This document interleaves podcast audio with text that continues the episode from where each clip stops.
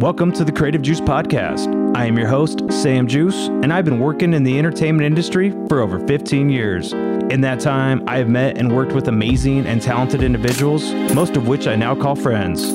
The premise of this show is to talk with professionals in all creative fields. We talk about where they started, where they are now, and what's on the horizon. We also chat about life, current events, and random weird stuff. So thank you for tuning in, and let's get started. Juice. He's never going to stop being the juice. My guest today is the owner and executive producer of the Postmodern Company in Denver, Colorado. They are a full fledged service production company creating compelling and gorgeous content for film, TV, and web.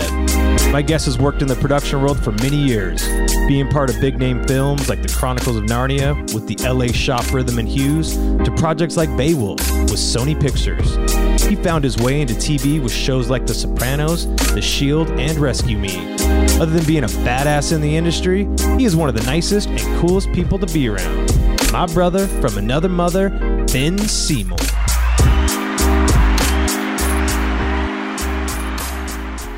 Thanks for being on the show, man. Yeah, it's a treat. What are you guys What are you guys working on right now? We just finished two spots for Bellco Credit Union for um, two different banking products that we're now actually doing a director's cut on. But um, just r- really cool. It's a 30 second and a 15 second. And then basically it's, uh, you know, very choreographed camera move that comes through past four different talent in a very tight environment. Each with them holding action to make it look like we've caught them in this one moment in time.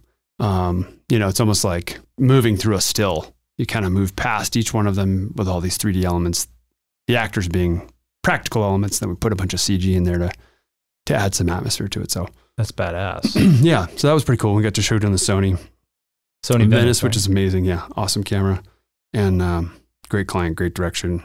That's and then on the audio side, we have a bunch of stuff going on. We're uh, Denver Art Museum is bringing a Monet exhibit here in the fall. It's like the potentially the biggest exhibit that they've ever had, and we're building out three tracks of audio tours. One's like a podcast. One's like a a scripted narrative with uh, kid voiceover actors for a kids audio tour. Um, so that's kind of a fun little thing we're working on too. So how was the Sony Venice camera, man? I'm I'm not shot with that yet. Uh, I mean, it's great because it gives you a lot more expansion. You don't have to, you're not as held to. We we really wanted to use a techno crane. That would have been the ideal way to shoot the whole thing is to use a techno crane, but we couldn't because there's no techno crane in Colorado Right. and they're ridiculously expensive. So we had to kind of figure out how to work around that a little bit. And uh, anyway, it right. was fun. Uh, Venice was good. I, I think you know Yeah, it seems like a pretty sweet camera. Yeah. Where did where did you uh where did you grow up and and uh, when did you first get an interest in in production in the film world? I grew up in Montana, in the wilds of Montana, where there was no, uh, where creativity was rarely uh, uh, appreciated. Right. Um, and I was a complete fuck up in high school, and then um, I would have never thought that. Yeah, No, yeah, I'm serious. yeah. That's crazy. I was president of my sophomore class, and I got kicked out. Can you tell it's me rare. why? Presidents don't get kicked out that often, unfortunately, given the current circumstances. My mom was smart enough to say, you know, maybe you, you like movies. Maybe you should think about like going to film school or something. Go like just to get me to kind of go to college. She's Um, like, get out of my house. Yeah, pretty much. yeah. So I did. I kind of went down that path, but then I went and saw. I didn't really. I, I you know that was sort of like okay, maybe I'll do that. And I had just the grade. My grades were just good enough to get into Montana State. And then uh, I went and saw Pulp Fiction came out. I went and saw the movie theater, and I stood up and I was like, I'm going to film school. Dude, that's, That's, what I'm going to do. I'm going to make movies. It wasn't that uh, direct path from uh, a, a movie theater in Helena, Montana to Los Angeles, but Right. went to film school in Montana, then moved to LA, and uh, I started working for this guy who was a notorious. He was one of the most decorated film commercial directors. I think he still is. They used to call. I forget what his nickname is, like the King of the Lion of Cannes or something like that. He's won more uh, awards at Cannes than any other commercial director ever. His name's Joe Pytka. And Wow. he's probably I've heard this guy. he's I've probably guy. super old now. Right? mid 80s now. Okay. Yeah. Uh, early 80s. Anyway, so I went to work for him at a time when he was still very prevalent. He was doing, you know, he's probably doing two Super Bowl commercials a year. Pepsi, FedEx, Xerox, all the all the top names at the time. In this is the early 2000s, he was still doing all that stuff, uh, shooting all over the world. So I went and worked for him as a PA, and he played basketball wherever he went. So I mean, they'd, they'd go to Paris and they would bring a, a backboard on set. They'd go to New Mexico. He traveled with a backboard. It was part of their cube truck with all their gear because he shot too. He had his, all his own stuff. Uh, the backboard, the basketball setup went along with C stands and everything else. And I and I could play basketball with him, so that kept me employed. Fortunately, just being able to play you could ball. basketball, yeah. And then, um, yeah. So anyway, that that that led me to then I had some friends in LA and went from working for Pytka to Rhythm and Hues, and then stayed at Rhythm and Hues for quite a while, and just sort of kept working my way up into other jobs there, um, matriculating, and ended up working on Chronicles of Narnia, which was great for about I think it was almost two years. I was working on that movie. So I went from working on uh, Chronicles of Narnia to I jumped over to Sony ImageWorks to work on this Robert Zemeckis film called Beowulf, um, which was a fully Awesome movie. yeah I loved it. it was good. It was, it was good. good. It was a fully CG motion capture. That was motion capture. Was just starting to pick up then, and um, and Sony was building out a lot. They were building out their own studio for that and their own workflow and all their own technology to make that even more efficient. So were you were you on the VFX side Mhm. at this point? Were you a VFX producer? I was a VFX production manager Okay. at ImageWorks, and at Sony ImageWorks at the time, they probably had four or five features going at a time. So while I was there, they were working on the second Chronicles of Narnia. They were working on, I think, Open Season. There was always a Sandler movie going because he had a deal. Okay. He was at Columbia. He was at Sun. He had, his, his office is right by ImageWorks. So there was always some sort of Sandler thing going on. Fortunately, I had a friend who was executive producer at a post house in Santa Monica called Riot, which was a really big, uh, great post house in Santa Monica. And they were going to open up a features arm for visual effects and post. So she said, Hey, I'd- I'm starting this up. I'd really like to bring you on as producer. And I was like, Cool, because I'm ready to bounce out of here. I'm just not, this is just not what I want to do. And so I came, I went over there. And that opened the door to all kinds of stuff because Riot had a pipeline, visual effects, editing, compositing, and color correction with uh, in company with in connection with Company Three okay. for um, like pretty much every major spot or half the major spots in the country. So I got so I ended up working on a bunch of big commercials, and then there was a bunch of epi- episodic work too, which went fled into Rescue Me, and we were working on HBO stuff. So I worked on last season of The Sopranos, Rescue Me, The Shield, and there was features work in there too. the word producer, I feel, has so many meanings in the industry. Um, Yeah.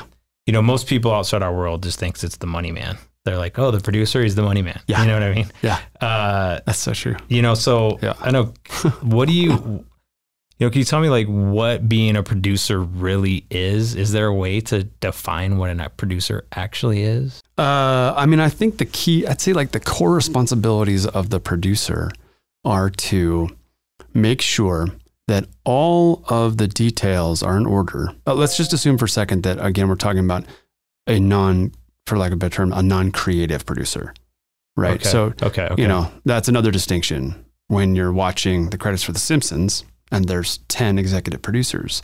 They're writers. They're called producers, but they're writers. Really? Tele- oh, yeah. Television, if you're watching, um, this is a bad example because I'm dating myself, but oh, like if you're watching Arrested Development or you're Okay. watching uh, any show, any television show that's scripted and you're seeing producer and executive producer come up on screen, those are writers. You'll, you will never, you'll hardly ever see a credit that says written by, unless it's a piece like, say, Game of Thrones or something like that. That that episode was written by. But the reality is, for most, uh, you know, quote unquote, network television, all those producer titles are writers. To answer your question, to speak to like the sort of the non-creative producer. Their job, for the role of the producer, is to make sure that all of the details are in place, all the logistics are in place, the schedule, the budget, the legalities, everything is in place so that all of the creative entities on the job can walk in, do their job, and exercise on the creative without having to think about those other things, right? So you're a DP, you don't want to show up, you're going to shoot, and you have to worry about do we have this permitted? what's the deal for this talent? How long are they on for? Do we have rights to use this? Have we are we able to show that logo or do we need to Greek that out? Like that's not right. So you and the sound guy and the art director and whoever else, wardrobe, makeup, you need to be able to show up and know exactly where your lane is for what you're supposed to do. The producer's job is to make sure that all those lanes are clean and defined. Wow, it's actually a really good way to define what a producer does. Yeah. And That, that's interesting. Back to the producer for for TV shows, I had no idea that the producer of, of on the credit was the writer. yeah. is that's that why- how it still is? Yeah. yeah, Really? Yep. Yep. I mean, I think I'm thinking about that now, and it's like, well, I don't, you know, my HBO mind. Yeah, like on HBO show, you know, any, uh, you know, any of those network, or not network shows, but you know, Netflix, all that stuff, I'd have to pay a little more attention to. it. And of course, now everybody has the option to skip the intro, so nobody reads the opening credits anyway. But, um, but yeah, if you're next time you're watching um, anything where you see those in the beginning, like let's say you're watching Adult Swim or Always Sunny in Philadelphia, those kinds of shows, you'll just see there's probably nine writers on that show. You know, most of us actually get our starts in places like LA, New York, right? It's like Yeah. the, it's the mecca for for what we do. And then a lot of us leave for various reasons, but we still have the passion for film. So, you, curious, why why did you leave LA? We left LA because, I mean, um, so my wife, Trista, was a, a producer as well. She was working for a company called Zoic, and we were doing similar things, uh, both producing visual effects. She was working in episodic stuff, and I was working in features and commercials. And um, we left because wanted to raise a family, and we didn't want to keep doing LA. You know, you know, this the hours in other markets are brutal. We were working long days, and we knew that if we were gonna like start a family and all that stuff, we just we weren't someone else is to be raising our kids because we were going to be we would have a longer commute and work in crazy hours. I worked um, before we left. I was working on Hairspray, the music, the movie, not the musical, but Okay. the movie that is a musical. nice. I was at Riot and we were working on Hairspray and Riot was in Santa Monica. It was three blocks away from the REI in Santa Monica. About seven o'clock at night for this, we were working on the opening shot to Hairspray. It was very long and it was going to take a lot longer to get done. And we were right up against the deadline. I walked down REI. I bought a brand new sleeping bag. I came back. I slept on the couch for three hours and then I got up and we worked another 10, 12 hours. And I used that sleeping bag for the rest of the week, different times. It was like, this is, I'm not doing this anymore. I can't keep doing this. If we're going to have a life that involves another human being. Yeah, right. So we, we, I was born in Denver and I had family here and I knew I, this was a good medium between Montana and LA. And so I was like, let's, yeah, let's make the jump.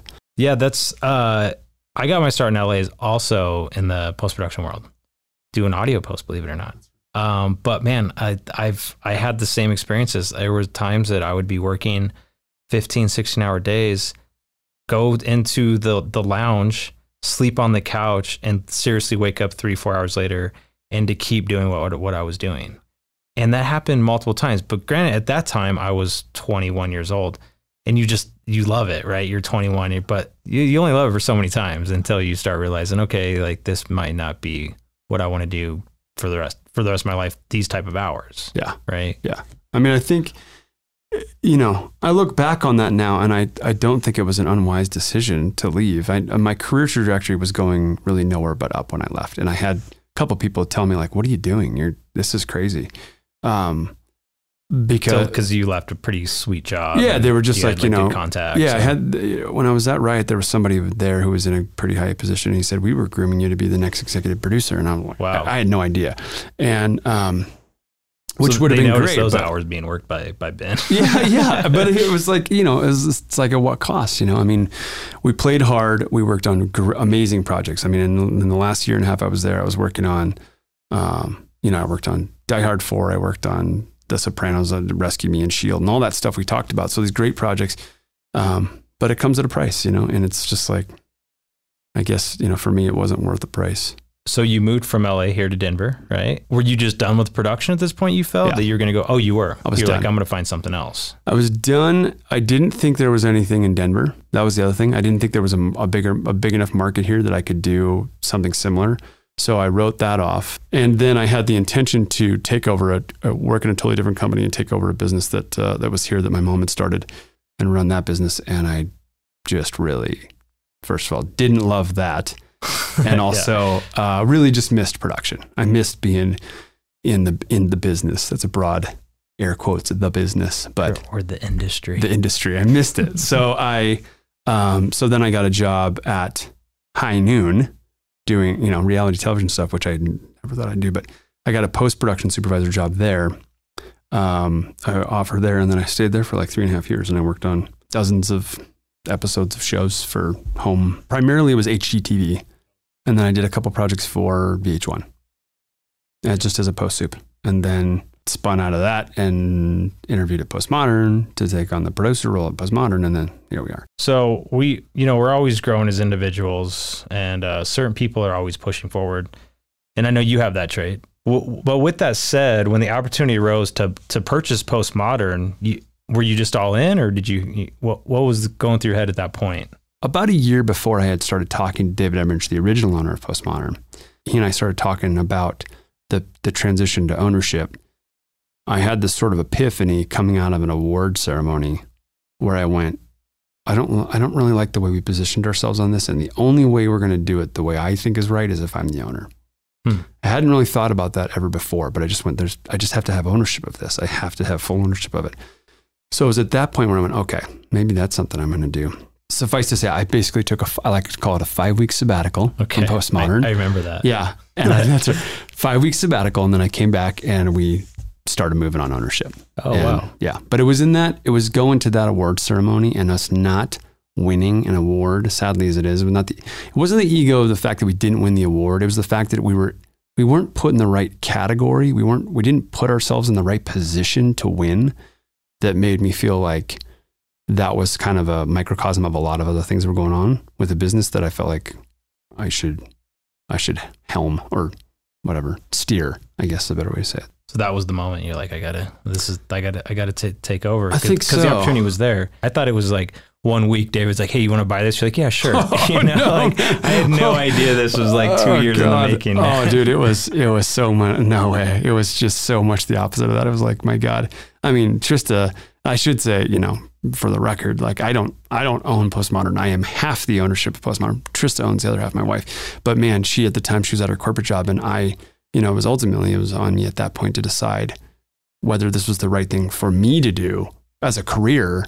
She had her career, um, but she had to put up with me really hemming and hawing and worrying and running the numbers and freaking out and thinking it was the greatest job or idea in the world and the worst idea in the world. And I mean, that took that took like a year and a half. It took a, it took a long time for us to get to a point where we could actually sign papers and be the owners. Were there so other than, other than those things, were there any like curveballs that thrown your way that you weren't expecting when you when you took over postmodern? No, I, I no nothing beyond just like the naivete of like buying and then running a business. Yeah. You know, I mean, I wasn't, I didn't have any aspirations to be an entrepreneur ever. I was always going to do something creative, you know, just, I'm just doing creative stuff. That's what I'm doing. And then, and producing and all that stuff. So I never, you know, some people like lick their chops to run a business like when they're like 18 years old and they know what to do and they know. So no, nothing like, oh my God, there's a, you know, there's a dead body over here. Or, or uh, oh my God, there's a, you know, $150,000 lien on the building. You know, none of that None stuff of that stuff. just the should have read some more business books before I did this. Well, there's Yeah. nothing like being thrown in the fire, man. yeah, It's the best way to learn. It That's how, I, how I've experienced it, unfortunately. But yeah. I mean, you know, yeah, you've run your own business. It doesn't matter. I mean, sure, there's more overhead here, but I mean, Right. you know exactly what it's like. So our, our industry, we'll, we'll, we'll reel it back a little bit. Uh, so our industry is, is changing so much, and and what's cool about postmodern is is you guys are you're truly a full fledged production company. It's a one stop shop, you know, from script to final delivery. Um, can you tell me the advantage of having everything under one roof? Yeah. So yeah, being sort of full spectrum is uh, incredibly advantageous for us internally in terms of just like I, I know this doesn't sound like that they should these two words should go together, but creative efficiencies. Um, so it's huge advantage there, and I'll and I'll get specific to that. And then also, I think for clients, uh, they say this often. It's it's huge. It's a huge benefit for them because oftentimes, if you've got a color session that's in a different facility than your audio session, and you've got an editor in between all of those things. You've got three different entities that you, as the director producer, have got to coordinate, validate, to make sure that these files are correct, that they're going to the right, you know, all that stuff is unfortunately a barrier that shouldn't exist in most cases at a high level. You should be able to get that stuff at one place. Creatively, it's fantastic because you're able to go, wait a minute, wait a minute, wait a minute. I don't like that. Or let's see what this new read. We're recording VO right now. Let's pop this back into the editor and see how that times out. Boom, that's right next door. Or with the, on just the picture side, it's like, I'm going to slip this shot, but let's, you know what, we could just, let's just change the tone on this, shoot it over to the colorist who's across the hall. Boom, we're making that change right there and it comes back over. The video making process, I'm dumbing it down here. It, it's a chorus of people. It's a collection of people. It's like, right, we, it's, it's not like other mediums, print, even radio, where you've got just a few people involved. Make it, when you're making it at the right level, there's dozens of people involved, right? The highest level, there's hundreds of people involved that take, that's what's required to get end result. So client is really putting a lot of faith and trust and reliability in whoever is going to be doing it. You know, you're shooting it, you're directing it, you're handing it off to the next person in the process, people in the process. You have a lot of tr- you have to have trust and reliability that they're going to take what you did and make sure that it meets all the requirements for that person that's was is trusting us and trusted you. And so that whole thing, that whole process, the whole chain of all that, I think the more trust and respect for the person that you're working with in collaboration with or handing it off to, like like anything, it's it's huge. So to be able to look each other in the eye and get all of that secondary communication is enormous. Right. It's huge. I mean, know? even down to like body language, man. You oh, can't Oh, see totally. stuff over the phone or an email. yeah, and I mean, You you, know? you know, this is it's not foreign from any other interaction you have. You know, when you're at a restaurant and you're talking to a waiter and they look shifty, they're moving around. You're like, eh, I don't know. I think that dude got my order right, right? Yeah, yeah, You know right, I right. mean? You can tell. Yeah, you know, if you type it out online and you send it in, you know, hopefully they'll get it right there Yeah. too. But you don't, you can't confirm that either. If you're sitting there and you're looking at somebody like, eh, the guy didn't get it. He didn't know what I'm talking about. Right, right, right. Yeah. and you can ask some follow up questions. Yeah, same thing. You know, you're like talking to the editor and you're like, I told him 422. I don't think he knows what the fuck I Yeah. said. Right, You know? right, right. So, oh man. yeah. Could you tell me one of the craziest or stressful productions, if you can remember, that you've been on? I'll tell you a funny story. Okay, It let's hear a funny story. involves a celebrity. Um, so I was working in, I was at, I was in LA. We were working on, there was a show on FX called Dirt. It starred Courteney Cox and it was about, uh, basically the equivalent of like the National Enquirer. And she was the editor of the nat, of this, of this magazine. I think the magazine was called Dirt. Anyway, long story short is they wanted to shoot this promo. The promo is that, um, she is at the end of this infinity pool looking over Hollywood. The whole thing takes place in LA. It's overlooking Hollywood. It's in the Hollywood Hills. She's at the end of this infinity pool. Beautiful mansion. She, the camera is on the other side of the pool. She's at the end of the pool. She, we see her. She dives into the infinity pool. She swims up. And when she comes up out of the water, she has got a, a necklace on that says dirt on it. We were told that Courteney Cox, no way, is going to be seen in a, in a, in a bathing suit. No way you can shoot with her. She's not feeling good about her body. Not going to happen. So we shoot the entire thing at this mansion with a body double. And then we're going to shoot her on green at a stage and do a whole face replacement. So it's her face, body double. Very difficult to do. Extremely difficult to do. Right, especially back then. Yeah, and budgets I won't even tell you. So lots of money, lots of resources. We get to the shoot for we've we've get you know we do the whole shoot with the with two models. We have two models. We do the whole shoot. Then we get to the stage the next day or two days later to shoot all the green screen stuff with Courteney. And I have to put these tracking markers on her. Me and the visual effects supervisor, we have to put these tracking markers on her. And this is a crew of probably 75, 80 people um, we go to put these tracking markers on her, and she says, What are these for? And we said, Well, this is where we have to put these marks on you because this is how we, you know, this is how we can then and go in and basically, you know, digitally take your face, put on the body. So what, what body double? And we said, Well, we're, you know, we're putting you on. She's like, "Wh- Why? Why don't you guys just shoot me? I, I, I'll just go shoot it. Let's go shoot it. So, like the whole exhaustive No way. process that, yeah. And now I don't know how she, you know, maybe she did say that early on. What you never know, but like literally, we're talking about a good million and a half dollars, tons of time, tons of people, all of this. And if that was truly what she, you know, would have done in the beginning, could have avoided half of it. And we ended up shooting it. We ended up shooting it, and it didn't look very good. Um, it didn't quite match. But the reality was like, dude. So did she do it? Did she get in our bathing suit? And you guys Yeah, she was in a bathing suit. Yeah, she she was So in she the, actually did do it. So you guys she went did. back to the we didn't. the No, mansion. no. She we just ended up doing the green screen. But she, at that point, it was so late in the day, and she was so like, she, you could tell that she was pissed that someone hadn't said, if you all you got to do is jump in this pool and come up and you have this necklace on. She would have done it. Oh man, So- that sounds like a published problem. Totally. oh man, well, I always love working with you guys and the whole and the whole team here. Um, Yeah, I, I hope to love do you. some. I do love you too, man. I, Yeah. ho- I hope to do some great project with you guys, guys, soon in the future. Well, thank you so much for being on the show, man. It's it's been a pleasure, and I can't wait to see more of what what comes out from from Postmodern. Thanks, man. Thank you for having me. And I can't wait to see. I can't wait to hear all of these. Yeah. Be fun. That's a wrap on this episode of the Creative Joos Podcast. Be on the lookout for more shows every week. You can check us out on Spotify, Apple Podcast, and on Google Play. Or directly at thecreativejoos.com. That's the creative, J O O S.com. Stay creative thank you